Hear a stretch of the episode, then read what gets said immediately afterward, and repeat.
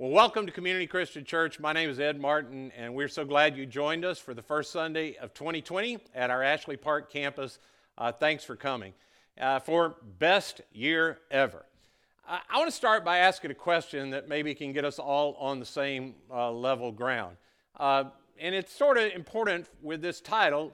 It's the idea of what, what was last year like? What was last year like for you? And the reason that's important is because, you know, our title implies that we believe that this year can be better, but you really can't get to better until we think about what was last year like. And for some of you, when you think about last year, you're thinking, well, you know, best year ever.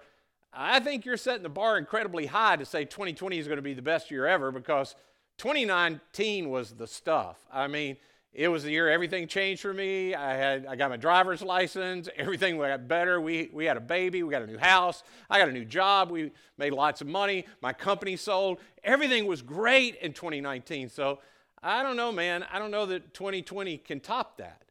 Uh, for others of you, you're thinking the bar is really pretty low because 2019 was it was just terrible. It's it's the year everything fell apart. It's when when I think back to 2019. I mean it was just a year full of struggles. Things in my life changed for sure, but, but not for the better. And then I think for most of us, when we think about last year, uh, it probably just was, it was just a year.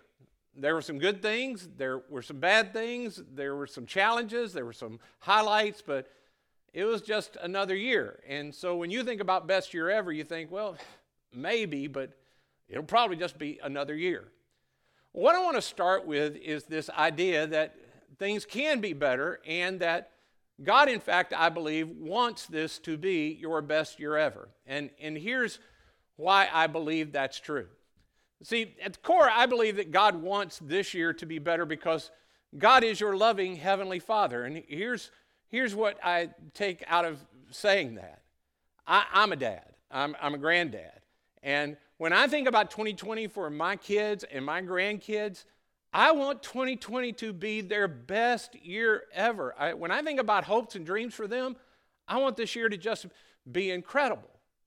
And if that's what I think, being an imperfect dad and granddad, then how much more our perfect Heavenly Father must want that for His kids? But it's not just that that gives me that idea.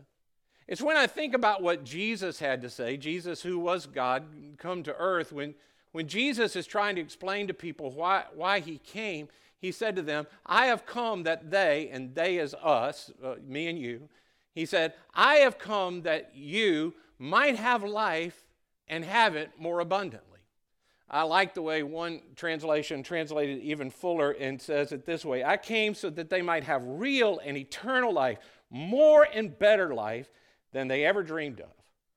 That's one of the reasons we say around here that if you'll follow Jesus, not, not believe in Jesus, but if you'll actually decide to follow Jesus, do what he asks you to do, Jesus will make your life better and he will make you better at doing life because that's what following Jesus does for us. But I, I also feel like starting out this year, 2020, and this idea of best year ever, that I need to say to you that even though better is possible, and even though God wants better to take place, better's not automatically going to happen. Even though God wants it, and even though it's possible for you, it won't just automatically happen. I mean, you may know this, but surveys continually show us that even though we have good intentions and we all set New Year's resolutions, you know, or some of us set New Year's resolutions, that setting a New Year's resolution won't automatically get it done. Now, I love goals. I'm, I'm a goal guy. And uh, I've always set goals. I've always had goals for my life, and uh, I love I love new things. I love changing things. I love making things better. My life, I like to be about progress. But if you're like me and that's who you are, then I say for you, hey, go at it. Set some goals, set some resolutions, and go for it. But here's what you and I both know setting a goal won't get anything done. I mean, most New Year's resolutions, they're finished, surveys tell us, by Valentine's Day at the latest. Most people are, are just done with them. So if, if you're a gym person and these first five days of the year have just really frustrated you because the gym's just packed with people, hey man, my advice to you is just hang on and go buy a heart shaped box of candy because it's all going to be over really soon for most folks. And, and that idea of how quickly we fail at these resolutions, it's why a whole lot of you listening in to me, uh, you, you don't even think about setting New Year's resolutions because you tried that, you've been there, you've done that, and, and you failed. And, and when you fail at it again and again, you begin to feel like a failure, and it just makes you feel worse than, than you were before. Well, the good news I have for you is that there's a guy in the Bible, he's a follower of Jesus named Paul, and I think he feels exactly, understands exactly uh, where you are, where we all have frankly been. Uh, Paul at one point is talking about how he wants to be better and he wants to do better and he wants to do all the right things, but he just can't get it done. In fact, this is the way he writes it. He says, I, I don't really understand myself. For what I want to do is what is right, but I don't do it. Instead, I do what I hate. Now, I bet if we're honest, everybody in this room, no matter how young or old you are, you, you've been there. I didn't want to overeat, but I did. I didn't want to lose my temper again, but I did. I, I didn't want to use again, but I did. I didn't want to overspend, but there I was at Target again or on Amazon again. I, I overspent again. All of us know what it's like to, to have that feeling of, I want to do what's good and I just can't seem to get it done. And that's where Paul is in that verse I just read to you. And then Paul does what a lot of us do he ties the fact of his failure to who he is. He says, what a, what a miserable person I am. I've been there. What a failure. What, what a loser. I, I'm not the person I want to be, much less the person God wants me. I'm just, I'm just a horrible human. I'm a, I'm a bad person.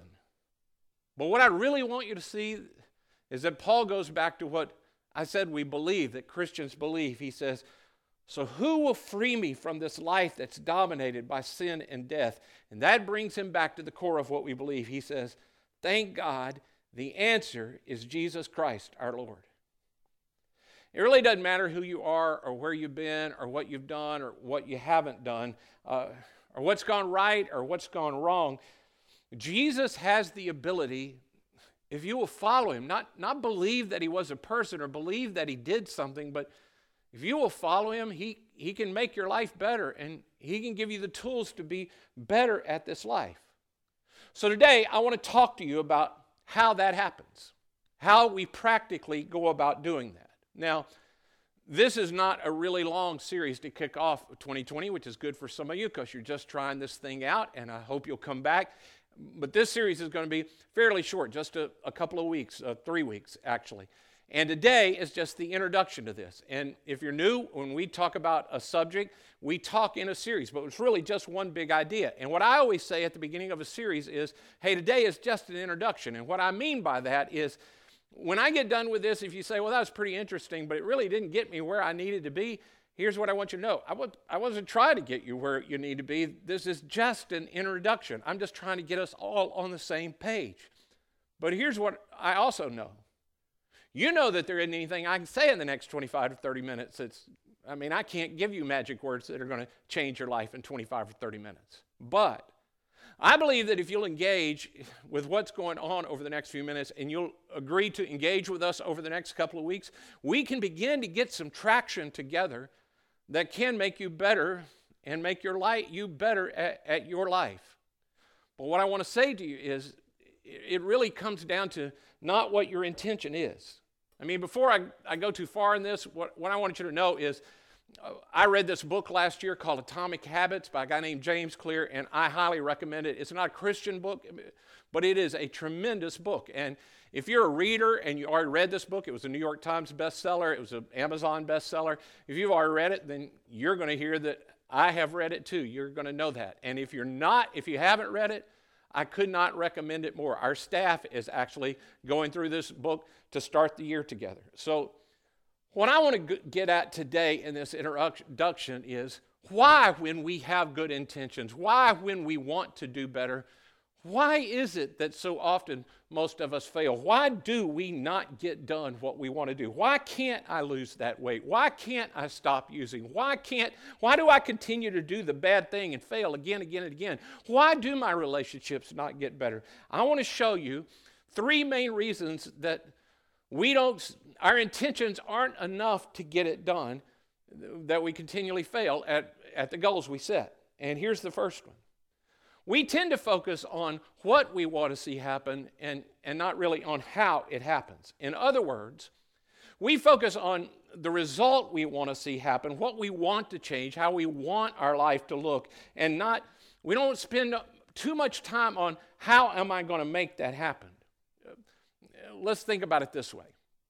If, if I asked 100 people, so what do you, what do you want your life to look like? Well, honestly, there aren't really a hundred different answers. There aren't, I mean, we're billions of people, but we don't have billions of different goals. When it comes down to it, most of us, in general categories, we have about the same goals.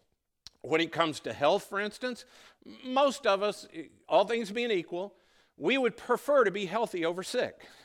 We would prefer to be free eh, from any restrictions when it comes to our body instead of having some kind of restrictions because our health isn't good. I mean, that's just a general idea. I mean, you, already knew that, that all things equal, everybody prefer to be healthy instead of be sick. When it comes to, to things like our finances, if I had to sum up what most of us want out of finances, the general idea is we, we want to be free. What I mean by that is none of us set out as a goal. I mean, I don't know anybody who has ever said in their life, you know what I want? I, I want to be at a place that I don't know how I'm going to take care of the people I care about and myself in a month. I want to be at a place where if I lost the job that I had, that I would live every moment with worry. I want to be a person who has crushing debt and I'm always asking people to help me. I don't know anybody that sets out with that kind of goal when it comes to relationships. We all want people who love us and that we love. We want people who know us and accept us and who we can offer the same to. We, we want loving, intimate, kind of relationships where we have life we can do with people. For those of us who are followers of Jesus, when it comes to our relationship with God, we want to know that God is with us. Not that we just do some religious drill. We want to know that in the good times and in the bad times, we sense His presence, that we have an active, ongoing thing that we can stand with Him in tough times and that we can enjoy the good times with Him. We want to experience, we want to know that our life mattered, that we did what God wanted us to do, that we made a difference in this world. We want that. Well, what I'm trying to get at is that when it comes to goals in life, if if I were to ask everybody, I mean, nobody wants a bad marriage. Nobody wants to have a financial failure. Nobody wants to file for bankruptcy. Nobody wants to go through the motion spiritually, but it happens. Even though our intentions are good, that kind of stuff happens again and again and again. I mean, every team starts out with a coach saying, Hey, we're going to go for it this year. We're going to win it. There is no Atlanta coach that comes out and say, Hey, we're going to be sort of good this year, just good enough to we crush everybody's hopes. They don't say that, but it sure does happen an awful lot. See, James Clear in his book Atomic Habits, uh, uh, he says, We do not rise to the level of our goals, we fall to the level of our systems. Now, you might be hearing that and you think, eh, this is a church, and that sounds, I mean, that doesn't sound very spiritual, but when you look at, I'll just say through the Bible, I, I know the Bible, and when you look through the Bible and you put that lens on, you can see it in people's lives everywhere. There's a guy that some of you will know if you've read the older part of the Bible, and others of you won't. His, his name is Daniel. And Daniel is a young man whose country gets taken over when, when he's just a young man, and he gets shipped off to the country, the conquering country, to live as a refugee. For the rest of his life, he lives there. Now, in that country, his religion, his God, is illegal. He can't worship that God. But when he's a young man, Daniel determines, doesn't matter to me what anybody else does. It doesn't matter to me if it's illegal. I'm going to continue to worship the God that I know, the God that is with me. And so, through his whole life, Daniel decides that's what he's going to do no matter what. He comes to a place where the king begins to like him. The, the king is worshiped as God, and the king makes it illegal for anybody to have any other kind of practice. And so Daniel is caught worshiping the God of Israel, the, the true God of the Bible. And the punishment for that is, is death. And he goes before the king, and the king says, Hey, what we have to do is we have to throw you in the lion's den. And even though the king doesn't want to help it, have it happen, the, their form of execution was to throw you and have your body torn apart by lions. And Daniel looks at the king and says, Hey, you don't have to be worried. Uh, throw me in the den. God will take care of me. I have faith that tomorrow morning when you come to find me, I'll still be alive. And that's exactly what happens. Daniel spends the light, night with the lions and he's miraculously saved. Now, the point I want to make about that story is not that God has the power to save us in tough situations. If, if we trust Him that God can do things we never thought could do, that's not the point. The, the, the point is, how did Daniel, a young man who'd been raised in a place where it's illegal for him, where does he, where does he come up with that kind of faith when he's removed from his culture? How does he get to that place that he can stand? Well, it doesn't happen because Daniel set an intention of, hey, one day I'm going to be able to stand, even, even though my faith is tested, even if they say they're going to kill me, I'm going to stand for God. He doesn't make that kind of public profession. You know what he does? Daniel builds a system. He builds a spiritual rhythm into his life where he says, every day, no matter what anybody else says, for every day of my life, I'm going to worship God. I'm going to connect with God three times a day. I'm going to pray. I'm going to Whatever I'm doing, I'm going to stop and I'm going to connect with God. And then in the moment when his faith is tested, Daniel's system has built such a faith, little by little over time, that he's able to stand. When he came to the point, it wasn't his res- resolute kind of desire that he be able to stand, it was the system that provided it. See, here's a tendency, the mistake that most all of us tend to make. We want to change results. I want to lose 20 pounds by, by spring. I, I want to get out of debt. I, I want to be more organized. I want to have better relationships with people around me. I want to, I want to have the kind of family and the kind of marriage. Those, those are great goals that, that I have, the kind of thing that would be a legacy for my children. That's the kind of goal. But the problem is not our intention. Everybody has those kind of intentions. The problem is we don't ever look at the system that we put in place to lead us to being too overweight and not having the kind of marriage we wanted and not raising the children. We never look at the system we have. Instead, we just want things to change and we don't change the system. The question is, are you interested in knowing in how to build a system that can actually change what you want to see changed? Are you interested in that? Are you?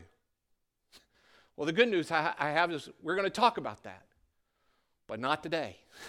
That's not what today is for. You're going to have to come back, and we're going to be really practical in the next two weeks of how to get that system in place. But the first thing to get in mind is your intention is not what's going to get it done. The first thing you have to know is we fail because we often realize, hey, I'm just focusing on what I, I want to see change, but I haven't really thought about how to make that happen. The second reason we often fail is we, we focus too much on, we wind up not becoming what we want to be because we focus on immediate results and we give up way too soon. I mean, we don't, we don't see any progress fast enough, and so we just quit. We decide we're going to work out three times a week, and we do that for the first week in January, and the next week we're two week, pounds heavier, and we go, see, I told you it was a waste. You come to church on the first Sunday of 2020, and when you leave and get in the car in the parking lot, you still have an argument with your kids, and you go, what good was that? That didn't change anything at all. You decide, hey, I'm going to stop drinking expensive coffee and I'm going to save all the money that I would uh, have spent on that coffee and those drinks that I would normally get. And I'm going to save that up and I'm going to apply it to my student loan debt. And at the end of six months, you've saved up several hundred dollars. And instead of owing $35,000, you now owe $34,775. And you go, it's going to take forever. What's the use? And you just bail. For most of us, we give up on what we've decided to go, do way too quick. You stay sober for seven days, and at the end, when you get that chip, you, you don't have anybody to call because your relationships are still in shambles, and you think, well, what's the use? Uh, why would I go 30 or 60 or 10 years? It's not changing the way I want it to. Because we don't see results that we want quick enough, we quit. See, we way underestimate the power of good decisions and the power of bad decisions. We think a small good step, it just doesn't matter all that much. For the follower of Jesus, we think if I'm obedient to Jesus in this small thing, doesn't seem like that big a deal to me. It won't make any difference to me over time. It doesn't seem really to pack the punch that I wanted to pack. I prayed on Sunday and I come to church regularly, but it doesn't seem to put everything back together as quickly as I wanted to. On the other hand, we way underestimate the power of, of the not so good things we wind up doing. I mean, you go and play video games for three hours at night in your man cave and your wife's upset about it, but she doesn't leave you. Not that day. You don't talk to your kids for a while and they grow up and you don't have any influence in their lives. And they don't just fall apart the first day you isolate, it's eventually. You eat the wrong thing for one day and it didn't apply too much. I mean, you eat a whole pack of double stuffed Oreos for one whole weekend and you don't even notice that there's much difference. It, and so we wrongly conclude hey, good decisions that we make uh, for a while, they don't really seem to matter. And bad decisions that we make for a while, they don't seem to really matter. The small good decisions didn't pack the punch, and neither did the small bad decisions. You, I mean, nobody decides, their life doesn't fall apart in one giant wrong decision. I have never, ever seen that.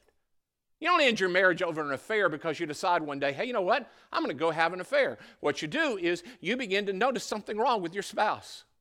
You begin to notice you don't like a certain thing, or you hold a little bit of grudge, and you nurse that little thing, and you hold on to it, and you begin to notice they don't pay as much attention to you. And then you notice there is somebody else. They do notice you. They do pay attention to you.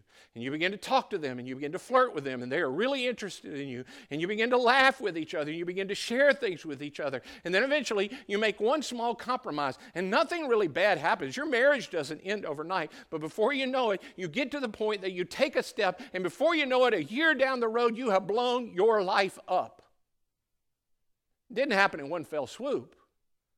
It happened one little bad decision at a time that led to the one that everybody finally notices. See, I'll tell you something. One small bad decision doesn't end it, but one small good decision, it doesn't fix everything either.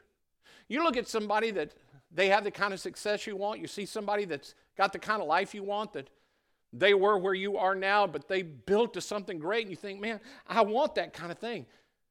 How'd they get there? Well, here's what I know for sure they didn't get there in one moment of one decision. It was one day at a time. It was one moment at a time. It was one, it was one decision in that moment at a time, one small decision at a time. It was one moment of self sacrifice, one moment of connecting with somebody else. It was one moment of doing the right thing again and again and again. It was building a small habit, a small rhythm in their life. Nobody ever notices the time they spent in prayer. Nobody ever notices the self denial they have. And eventually, it's the late nights of working and giving yourself and calling people and talking to people and building in and the grind and the faithfulness of all of that and you don't see it, and they don't even see it. They don't understand. And then all of a sudden, it seems, over time, one faithful decision after another led over a period of years to the point that they have the kind of life that they always wanted. And then you look at them and you go, I want that. It's like boiling water. I mean, you take tap water, you put it in a pan, you put it on the stove, and if you had a thermometer and you measure it at 140 degrees, it doesn't even look any different. Nothing's really happening. At 200 degrees, it's not boiling. At 210, it doesn't boil it. But at 212, bam, everything changes. You just have to leave it on the heat. But for most of us, the reason our goals eventually fail is because we just give up too soon. The guy Paul that I read to you earlier, he says in another place, don't give up. Uh, this is the way he actually says it. He says, So let us not get tired of doing what is good. At just the right time, you will reap a, a harvest. You'll reap a harvest of blessing if you don't give up. So don't give up too quickly. I mean, we fail because we focused on the wrong thing and not how we're going to accomplish it, just our intention. And we give up too quick. And then finally, and this one I have to talk about quickly, but just because I talk about it quickly doesn't mean it's huge. I think it's maybe the biggest one, is because our view of ourselves sabotages our success. Now, I have to say, if you're just here and you're just checking this whole thing out, eh, to hear me talk about what I'm going to talk about, it may just, it may, I mean, if you don't follow God, this whole thing may throw you off and you may not like it. And even some people who are Christians don't like the idea. But, but here's what Jesus taught we have a good Father who is for us and working for us and wants better for us. But we also have an enemy that is working to destroy us, to still kill and destroy the life that God wants for us. Now, again, I know talking about the devil and talking about an enemy, it just seems too weird to some of you. But Jesus believed it true. The Bible teaches it consistently. And I just say, for me, I, I can't prove it to you, but it sure feels to me like that has been true in my life. When it comes to this idea of moving toward better, to taking the steps towards what's good, or doing what I would become the person that I want to be and the person God would want me to be, when it comes to that place of when I fail, here, here's what happens, and it happens all the time for it to just be coincidence. It's, it seems organized. I'll fail, and the enemy will say to me, Well, there you go. There you have it, Ed. You failed again. That's because you're a failure. You're, you're just a loser. You did that thing, you said you'd never do it. There you are, you lost your temper again. That's because at your core, you're rotten. You're, you're a bad person, and you may fool other people, but but you're just undisciplined. You're incapable. You're unlovable. You not only did those bad things, you yourself are a bad person.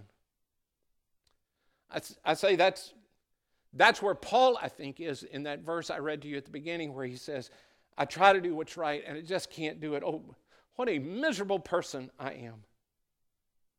I bet if, if we were honest with each other, there are a whole bunch of us that have felt that at some point. Well, it, it's just the way I am. I mean, I got told that when I was little, and I mean, I've always sort of known I can't do. I, I mean, I just, I get addicted to things. I'm an, I'm an addict. Accept it. I've accepted it. It's just me. It's just the way I am. I can't change.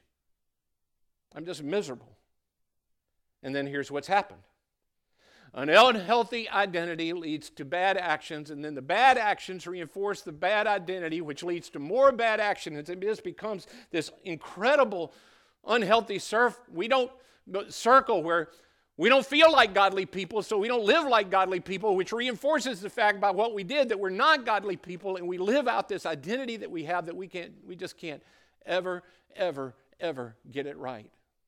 And it starts with this idea that our identity is off. Because I'll just tell you, you got to change the way you see yourself. So here's what I want to encourage you to do to change and make this the best year ever. I want us to start not with our intentions and not what we want to see change, but I want you to see you start with something else.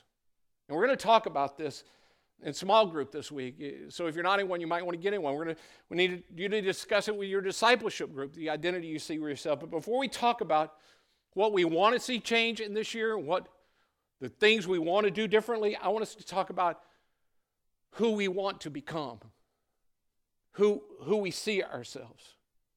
When I think about the kind of people that I want to be, what, what, do you want, what, what do you want people to say about you? You might say, Well, I want to be, I want to be clean and sober. That's a good goal. You might say, I want my kids to say, My mom, she didn't protect us from things, she prepared us from things. She was she had me so prepared for life. My dad, he, he was such a godly man. He he spent time teaching us about God. That, that's a good goal. I want to be financially responsible. I want to get to the place that I could be generous, that I could share the way God has given to me. Those are incredible. Let's start this year with talking about who we are, who we want to become. And here's what happens identity shapes action. Identity does that. I'll just tell you, for, for me, for years, I would stand in places like this and I was a follower of Jesus. I was a pastor and I, I wanted to be a godly man to the core, but inside, I, I, I just couldn't seem to get it done. I just couldn't seem to become the person that I wanted to be. And I was leading people and people were they were changing and I was changing some, but I just didn't I didn't see it. And I saw myself as this miserable person, this fake. And then eventually there's this mentor of mine who says to me at one point after we're talking for a while, he says, You know, Ed, eh, your problem is you think God tolerates you. And I said, No, no, no, no. I, I know God loves me. God loves everybody. He goes, Oh, I know. That's, that's what I'm talking about right there. You think God. You think God loves everybody, so he has to love you, but mostly he's disappointed in you. And he was right. Mostly I thought about the potential that everybody said that I had and that I hadn't lived up to, and the things that I could have done, and the dad I could have been, and the husband that I could be, and the things that I could have accomplished. But I had this identity of, I was just I was a disappointment to God and to everybody else. And so he says to me, You need to begin to see yourself differently. You're not a disappointment to God. He said, Ed, here's who you are. You are the beloved Son of the Most High God. That's who you are. And if God had a wallet, your picture would be in it. He's so proud of you, He loves you so much. And so I began to try to get that deep inside of me, and I began to live it out, and it has changed everything for me. So here's what I would say to you How do you see yourself, and who do you really want to become? Maybe the, the start of this becoming the best year for you as you start by figuring that out. So, right now, I, I want to talk to you about next steps on this. And here's what I want to say if, if you want some help in figuring out who God says you are, who, where you are, what your identity is. If you have questions about this, would you right now go to ashleyparkchurch.com and click where it says uh, make a decision and, and fill that out and go to the place where it says I have questions and we'll contact you. We'd love to help you figure that out. Or maybe you've been around here for a little while and on that same place on make a decision, you fill that out and you check, hey, I'm I already know who Jesus is, and I know that He loves me. So I'm making a decision. I don't just believe in Him, I'm going to follow Him. I'm making a decision. I'm going to follow Jesus. We want to help you take the next right steps in that. Maybe it's baptism. That's on there that you could check. Or maybe you're here and you've been around for a while and you're just doing this, you're just coming and listening, but you haven't really done the part of, of loving God and loving people because you haven't found your people yet. And so maybe on there, on the make a decision part, a next step for you would be is, hey, I'm going to get in a small group. All small groups are starting this week, and it'd be great time for you to join in. But if you'll check that box, uh, we'll reach out to you and help you with that as well. All of that can be done at making a decision. Or make a decision. Maybe for you, it just starts with, and you're not ready to do any of that, but you just need to hear me say, you know, what I said was true about me, it's true about you. You are the beloved son or daughter of the Most High God. He is crazy about you. And out of that identity, if you begin to believe that, He can change your life. With that in mind, I want to end this part of my time with you to, by reinforcing that with, with something that words can't sometimes do. I want to take music and words and I want to put them together and try to reinforce who God says that you are. So I've asked our bands to come back and they're going to sing a song that I just love. And It's a song that as they sing it, you're going to be able to sing. It's not a difficult song. So maybe you start by just listening to them sing to you who God says you are. And then at some point, you begin to join into this. And as they lead us, if you're at a place where you need to make a decision, would you go to Ashley Park Church right now and, and make that decision? Let us help you in this. But as they lead us, here is who God says you are.